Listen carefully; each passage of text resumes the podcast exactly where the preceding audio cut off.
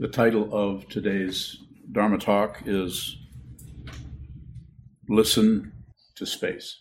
So, first of all, can't really listen to space. Can't really, the only way you can even see space is to look between things.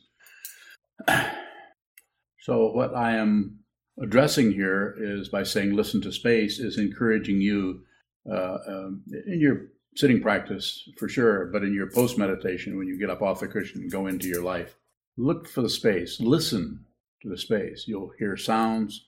You'll notice that between sounds, there's space. Between words, no matter how fast someone talks, there's space between the words. Usually, unless it's hip hop, maybe not. So, another thing that I often say to people is when you're talking to someone, having what is called a conversation, wait for the period. Actually, wait until the person stops talking, and then there's a space. And then after the period, there's more space.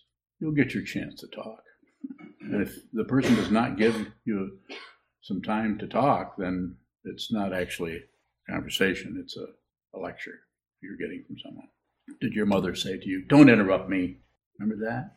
Or, or maybe you didn't have a mother. Or maybe your father said that. Or your big brother, big sister. So the whole idea of space is uh, relative space is very interesting. You can actually bring your mind in that direction, in the direction of, you could say, looking for some kind of openness around or within or as, or all of those other parts of speech the, phenomena itself. The thing that you could do in your sitting practice is as you're sitting and you're, if you're following the directions that I give, the instruction is you watch what moves.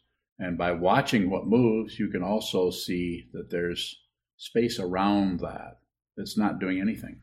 Uh, you might say, well, it's just imaginary, but maybe. The idea here is to train your mind, train our minds to be very, very clear about what is happening without necessarily having our projections, our ideas, our opinions, our preconceptions, and our prejudice stuck all over the outside of the situation before it even begins to come our way. Very difficult to see that, and it's embarrassing if you've been doing this most of your life, and then then through the sitting practice uh, practice of meditation, or possibly in other ways, you begin to see that you're kind of a fool because you've actually been presenting yourself as a kind of a intelligent, not really a know-it-all, but know quite a bit person. Follow me there. We have an idea of ourselves of who we are. Sitting practice of meditation will begin to cause that, just my metaphor for it, to flake off. It just it just doesn't stick anymore. You don't have to get rid of it and get, getting rid of it uh, can actually work in the opposite way because you'll get these very subtle kind of merit badges that are off to one side and kind of in the shadow where where if you need any kind of reinforcement for your wonderful self-centeredness you can look over and say here's what i've here's what i've done here's what i've accomplished and here's the times I've, I've actually given in and let other people talk first ha ha it's a very subtle form of building ourselves up in some kind of way at the same time, going the other direction, trying to not do that is a very subtle form of self centeredness. Uh, we're still trying to do what the Buddha said when he, many years ago, gave us the Four Noble Truths. There's discontent. There's the first one. We don't like this. This is, there's something kind of not right. We're disappointed, discontent, dissatisfied. And why? Because we want things to be different. We want whatever is happening, we want it a little different than that. No matter what it is, it's okay, but. So the idea here with that I'm endeavoring to emphasize to all of you, insofar as you can you can work with this, maybe you can, maybe this is just kind of a silly concept to you. I don't know.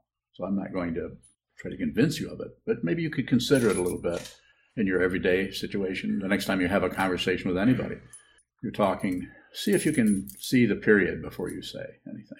You, are listening, they're saying, uh, I like this, I don't like this, you shouldn't do this, why don't you do this if you consider doing that? I remember when you said that one thing, remember that you were doing and then you went to this, and uh, you know, I, I, always thought you were wrong doing that, whatever it may be. Man, I could chatter away. I've listened quite a bit. It took me a while. If it's someone that's very used to talking to you, and and you're suddenly, gradually, or incrementally backing away from that by seeing the, by, by having part of your whole idea to even have a conversation is to is to go to the parts of speech, isn't that period parts of speech? if you're kind of doing that as kind of a side thing here, you oh, there's the period. That's when they stopped talking and made a statement. Quite often, where if we if we don't do that, if we don't do something like that to discipline ourselves, then just there's kind of a common metaphor is a knee-jerk reaction. That anytime anybody says anything, we immediately start adding on, or we we finish their sentences for them. We know what they're going to say next. So we, we might say it in our head, we might say it out loud. And I, am not saying it's deli- it's uh, uh, you're deliberately doing this, but it's disrespectful to do this to a person and not actually what give. There's the generosity thing, the first paramita, dana, which we talked about a couple of weeks ago. Give everything your attention. Anything that's happening, it's tempting to swear here, but I'm not going to. I'm cleaning up my language. Give everything your attention, please. Whatever it is colors, shapes, sizes, smells, movements, rhythms, all the very simple aspects of life that are happening all the time. This is how artists, I don't care what medium, sound, smell, taste, what medium they're working on, they're always looking, they're always looking for material. They're trying to understand what that is. What is a color? What is what we call purple? What is that? Well, you can write it off and say, well, it's red and blue. Well, which red? Which blue? How much of it? Why would you mix exactly the same thing together and get two different things? Doesn't make any sense. So you could convert some of your activity in your life over to what? Observing. If you're not observing on the cushion, it's going to be really hard to do it in your everyday life because we tend to forget that. We go into some kind of a waking dream where we're living a certain way and we're having the same random preoccupation thoughts with this and with that, and we like this, we don't like that. You could actually wait for the period and just look at the person, and they'll probably be perplexed. Are you all right? They're not probably not going to say, "You're waiting for the period." waiting for the comma. Sometimes there is a comma, and we think it's a period, and we start going. Junshu. In conversation, we notice that we are the one doing the lecturing rather than including the other mm-hmm. person in the conversation. Is there a way to include the other person? Yeah, you could just, it's just a little kind of changing gears. No, notice that you're, it's like when you notice you're having a conversation, you notice you've been talking about yourself a lot. What I, what happened to me, what I did, what I thought about what I did, and what I thought about what they did to me when I said that. Well, then we realize the other person is going, and they're kind of trying, they're trying because they like you, but you know, you're kind of irritating them a little bit. They're trying to get into your world because you're, you're really talking to what your idea of them rather than them it's a very subtle situation to talk to somebody and slowly go away from who they are to who you think they are. And it's almost like they could leave the room and you'd still keep talking to them. So yes, there is a way. Sit a lot, so that so that it's really really obvious to you when you begin to do that. When it shows up right away, and you can just it's just like taking the air out of a balloon. You can just just hesitate to say it, but I'm going to say it anyway. You can just kind of give up your position. You could allow as Trungpa Rinpoche would say. Allow some space. Yes, go ahead. This is the idea of trying to include the other person in strategy? It doesn't matter. It's, it's only about it's only about seeing a strategy. I'm not against strategies. I'm not even against war. I'm against when I'm if I'm against anything, I'm against this. What problem? I, I want people to see what this is, and then I trust everyone in here. We all have an innate intelligence about everything, even the most confused fear uh, person filled with fear who's acting very uh, prejudiced and very warlike and very opinionated and so on. Even that person has a heart beating. They came into this life without asking, and they'll probably leave it without permission. Can talking occur without having an idea of the other person? Sure. You can ask me what that's like. Hmm. I don't know. Find out. Sure, I could go and delineate something around it and call it teaching, but I, I in the situation talking to you, I would say find out. David. Does uh, giving our attention to the word stream of another person um, get us to to be able to relate to them without uh, our conception of what, what they are? Does it? Does it... I think it's some, to some extent, yes. Very good. If you're someone's talking, you could actually listen for the, the spaces between their words you won't miss what they're saying. And if you do, you could say, "Would you say that again?" But you know, you, you could actually be have some consideration for the way in which they talk, the way in which they mold their words, the way they the tone of their voice might go up slightly or down slightly, without adding anything onto it. Like, well, that must mean we're not talking about analyzing anything. We're also not saying don't analyze anything, but the analysis analysis should come out of the awareness and the necessity, relative necessity, dependent origination, so that anything that arises rising is completely respectful of any situation that's happening and is not jumping to con- jumping to conclusions based on a narrow view of somebody's wrong or bad or shouldn't be doing that or they're incorrect and I need to fix them. I need to point that out to them. You've all heard this saying, well, you can't just walk away and not let them know how you what you think. Yeah, you can. They're never going to know what you think anyway. They're always, any damn time you talk to anybody, they always look at what they think you said. They never look at what you said. If they looked at what you said, you might find a big change in that dynamic. Our words Like- useless? Pardon me? Our words useless? I understand the question, but I think you need to elaborate. Are words useless? So I'm not you, you, immediately. I, I follow you, but you're going into a completely other polarity. Like uh, it's a little bit of a nihilistic approach. We don't necessarily want to do that. But go deeper into that question. If somebody already has a preconception of what you're saying, Uh huh. Okay, I I follow you now. So don't give up on anybody. You know, just like if I'm sitting up here uh, talking to you and I'm trying to express something or teach or bring about some kind of understanding about just this concept of uh, wait for the period. It's it's also you're watching my hands move. I'm watching my hands move. And so when you're talking to someone, give them your attention rather than try to convince them of something or, or try to when you go to the useless word situation it's when we really don't hear what's being said we hear what we think is being said. More? That's a good area if you can if you can go deeper into it. Further question? Shoto Is there a wait for the period practice when we're the ones talking? get out of here darn Shodo. what are you going to do with this guy not gonna fix the roof and Huh? take them out. if he's not going to fix the roof we should kick him Let- Let's do it this way. I, I follow you very good. So paraphrase the paraphrase. Take the same question and and adjust it a little bit and say it in a different way. I want to see how you're understanding what you're saying, and I'm also that gives me time to what It seems like that practice is somewhat active. Is there an active approach that we can include when we're the ones talking? Yeah, know, are you saying that like I'm up here talking, and it's not a as they say a two way conversation. It's like you're talking to someone and they're just listening and listening and listening. I think it- Well, let's go there. So watch their body language. If you don't have, if you and it's not about not not about seeing somebody's body language and then adding on your idea of what that means. There's no there's no way you can really know what anything means. You can only know what it is. You can't know what it means. If you if as soon as you're looking at anything or anybody or listening to anything and you go to the meaning of that, you've actually abandoned what's in front of you. So just like just like I'm uh, talking, I, as I talk, my what I'm saying changes depending on everything I see. It's not something I'm thinking about, but if if two people get up and leave this this uh, situation, this presentation of uh, uh, what was it? Look for the no, listen for the listen to space. Was that it? What's it sound like? yes, sir. Is listening to space different from recognizing silence? It's like that. We don't really need to say too much.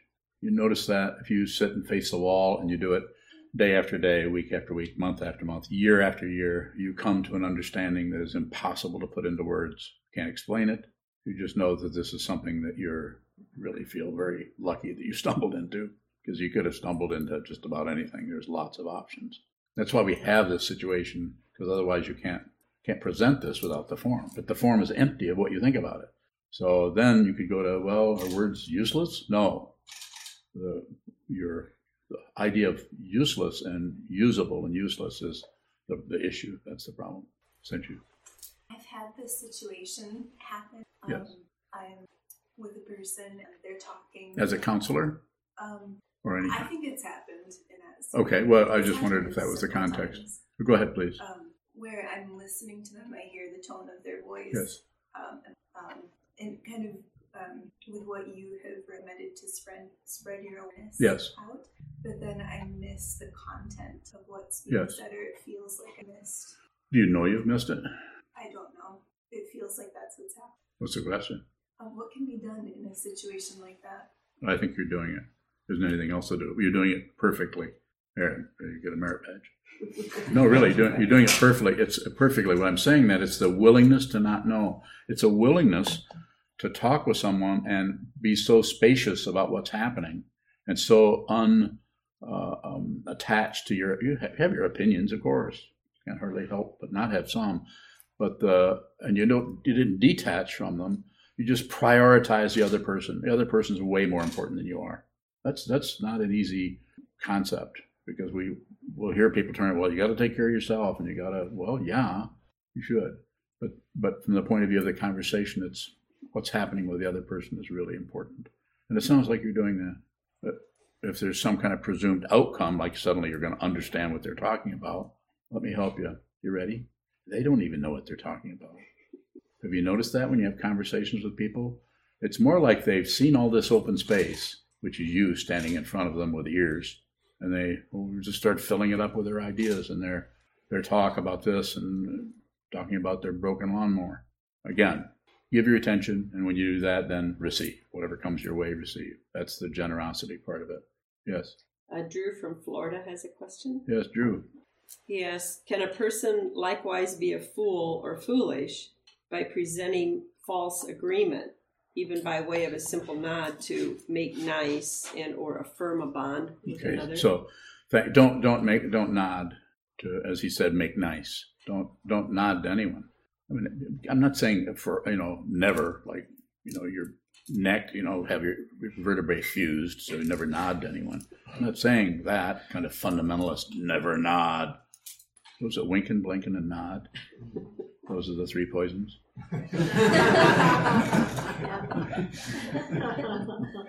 So, uh, what what uh, what Drew is saying here is uh, very important. Your body language when someone's talking, as you're waiting for the period, don't uh, don't agree, don't disagree, don't don't don't necessarily do anything with your body language other than receive. And you'll notice that that reception is it's possible for a person who's talking to receive that in such a way they start to get a little embarrassed because they realize they're not really making that much sense but they'll think they're making uh, sense if you agree with them or if you disagree with them or if you kind of get distracted then they'll then then what happens is then the self-centeredness starts to rise up in in a person rather than what they're saying follow me a little bit with that yes What's the discomfort that arises? Don't head, nod your head. when you don't nod your head you mean for the person who's not nodding their head or the person who's being not nodded to For the person that is either doing the nodding or not doing the pick nodding. one The listening. The listening person. You're sitting, a person's talking, and you you realize that normally you go, and the person chirp chirp chirp chirp chirp. But if you don't do that, then the the the environment, because you even though you're not talking, it, it, you know it's a it's a mutual situation you're both in, and, and you have even by not even talking, you have a lot of uh, you could call it input. Uh, you're you're creating the mandala. You're creating this circle of communication just by your presence. And so, don't disturb what is happening by nodding in a in a like uh, Drew was saying in a make nice. You know, just you know, make sure they don't feel uncomfortable. So I'll just not. I don't really agree with what they're saying, but I go, you know, yeah. But really, if you, you know, if it be known, you'd say, "You're not making any sense. That's ridiculous. Why do you think that?" Don't you think like I think? so that the body language there is, is, important, and you're asking why is it uncomfortable? Because it, it, that kind of thing directly affects our self-centeredness. We're trying to protect the self-centeredness, and we're, and we're also trying to project it out. We're trying to project out who we are and what we think. We even say it with a little uh, uh, phrase fillers like, "Well, I've always felt that way." Uh, know what I'm saying? That's another one. Know what I'm saying? Know what I'm saying? Uh, you know, I think it's one I do quite a bit. I, I'm not saying that I don't. I'm not full of them myself. Probably have more than anyone. But it's the idea of being aware of those. Bring your awareness to the way you form language, the way you do that. Wait for the period. See if you can tell a comma from a period in someone's, or a question mark for that matter. Choo choo. Is there something more naturally clear about the space as opposed to the things that arise in it? Yeah, very good. Yeah, it's just a space. I remember sitting in front of a, a Trungpa Rinpoche many, many years ago, and it was it was like sitting in a in space. No reference point, and and some of it was my own kind of terror about being around a, a Mahasiddha, a Vajra master who had been trained since he was a little child in awareness, and you, you really felt. Uh, people would often report that they felt transparent around him. It was uh, it was helpful because it helped you see your your your narcissism, and it was uh, difficult because you had to look through his presence. You had to look at yourself. You had to look and see that you were foolish. Yes. Can we see that same clarity in the things that are around? How, how so? Say more. I'm just wondering if, as we see, start to see not separate, um, does that clarity that's naturally in the space start to permeate the things that are in space? You want them to? Somewhat. It's it's less. There's less uh, language support for for what is occurring. We want to define and name everything and see what it is, and is it good? Is it bad? Is it so? Is it so good? Instead of saying why something's happening, we're going to get a because. And it seems to be better better to say if you're going to ask a question, what is that? And that way, it's just it either provides some kind of um, response, or it's just stark and its uh, in its uh, flatness or plainness or ordinariness. What is clarity? Uh, no warfare, no tension, and even and, and it's it's even when in the certain stages you could say it's when the, the warfare is you're not you're no longer sending arms to the front lines you're no longer doing that and that ego gets a little frightened when when you begin to realize that you're no longer going to defend yourself you no longer need to have the last word about anything. And this doesn't mean you go the other way and become some kind of person who's always wrong and is always kind of artificially humble. Or we're not talking about trying to be something. We're, tra- we're talking about just just this. You know what I'm talking about. Wait, go ahead. Come on, ask that question. I'll cry with you. Yeah, I know. Yes. Yokado from um, Minnesota asks, How do we know if we are really understanding what's being said and not just our idea of it? it doesn't matter. To, to go there and try to, it's just, it's too complicated to do that. You can't go in and find out if we're really, are we really on the right track? Are we not? Just be with the situation and, the, and whatever needs to be done will be done. Whatever needs to, your support will get your support. Whatever needs to be destroyed, you'll destroy it. Whatever needs to not be bothered with, you'll not. This is a, this is when the, the three poisons are transformed into wisdom. There's still anger. How? Was that angry? Did it look like I was kind of acting out? Just a question. Don't yeah, don't nod. yeah, I was looking for a little feedback. Did I do okay? was it really good anger? Did it seem like I was phony anger, or was that really wisdom anger? but there is something to that. It's just uh, if you become very clear. Did that scare you? That scared me. so what if I can't stop? So, uh, you know, and if you say, "What if I can't stop?" It's like, who cares? No, there's no. When I say who cares, there's no. There isn't. That's a sincere question. There isn't anyone to be concerned about that. There's only a complete in ancient times, or uh, can't remember who, who said this, but there's a, a participation mystique. There's something about being with everyone, even though we have these separate egos or separate selves or separate identities, separate names, separate birth dates, and just on and on and on, all the separate things. There's some kind of incredible participation that, that transcends our thinking process. And it's just about fundamentally being together. And it's uh, and the Buddhist uh, word for that is uh, uh, Sanskrit is karuna or compassion, feeling with everything, not for it, not, not against it, just with it. Junchu. When the thinking process gets in the way of action, what do we do? All you have to do is be aware of it. And, and then if you're just aware of it, it's uncomfortable because the, the, the, ego or the self centered mind, the seventh consciousness in the Yogacara uh, structure of mind, does not want to just let things happen. It wants to do something with it or say something or make a rule, make a law, make a precept, uh, invent a new precept to just cover that.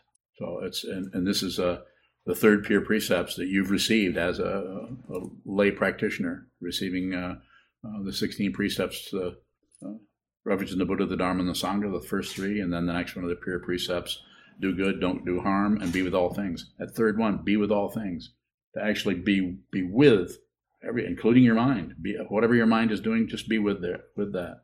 Whatever your friends are doing, or just be with that. Whatever your enemies are doing, just be with that we're not saying that if you're with it, you're some kind of weakling. Uh, if you're just with it, you may find you have incredible strength to protect others. You may find that you have incredible strength and resilience to be um, kshanti, patience, to be just with what, just whatever's happening. Wait for the period. Just be with whatever's happening. Very, very simple.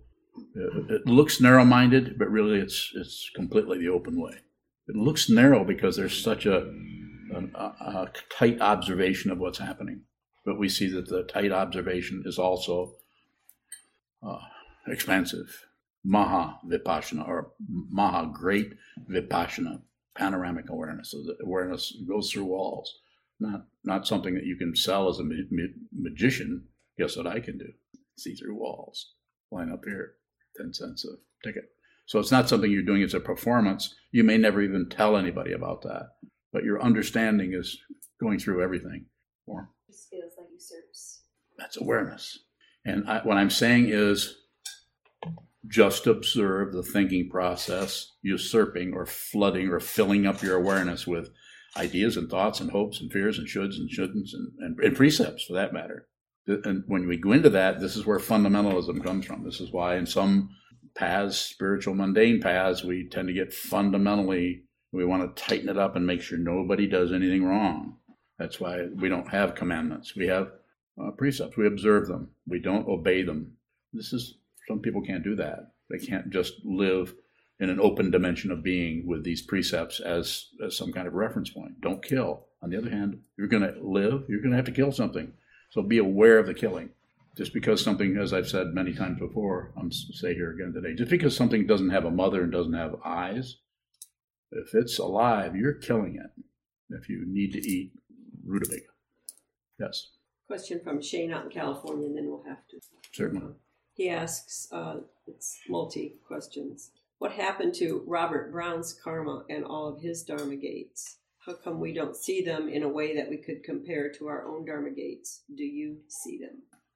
Well, who's this Robert Brown guy? That person is uh, the, the name is there, and I sometimes use it if I need to. But that that person, even even the word Sokuzan is just a, some kind of a reference point. And uh, those Dharma gates have not gone anywhere. They're they're in front of me right now. Everyone I meet is a Dharma gate for me and for them. And it's not some kind of fancy roundabout thinking. It's just it's it's always there. There really isn't anything to do, unless there is. Which direction you go through a dark? Well, it looks like you're looks like you want to avoid it. You, you know don't like that, and so we try to go away or shut it down. Or, but it's actually, a, from the point of view of the teaching, it's probably a dharma gate. Something to, it's like a like a lesson, simply put, that you need to go through to understand that. Not easy, and everyone has different ones. I don't I don't know. I, my basically, if I were to talk about that, it would be anger that I've had to deal with. I just showed you a little bit of that. Not gone anywhere. That's actual anger because I, I can't act. It's actual, but I, it's just a it's just a force. If there's no one being angry, then anger can do whatever it wants. It's called in the Tibetan, Tibetan tradition. It's called rangjung or self-existing. It's like a mouse with no tail. I was going to say something else, but I just censored myself. Well, enough about me. How about you guys?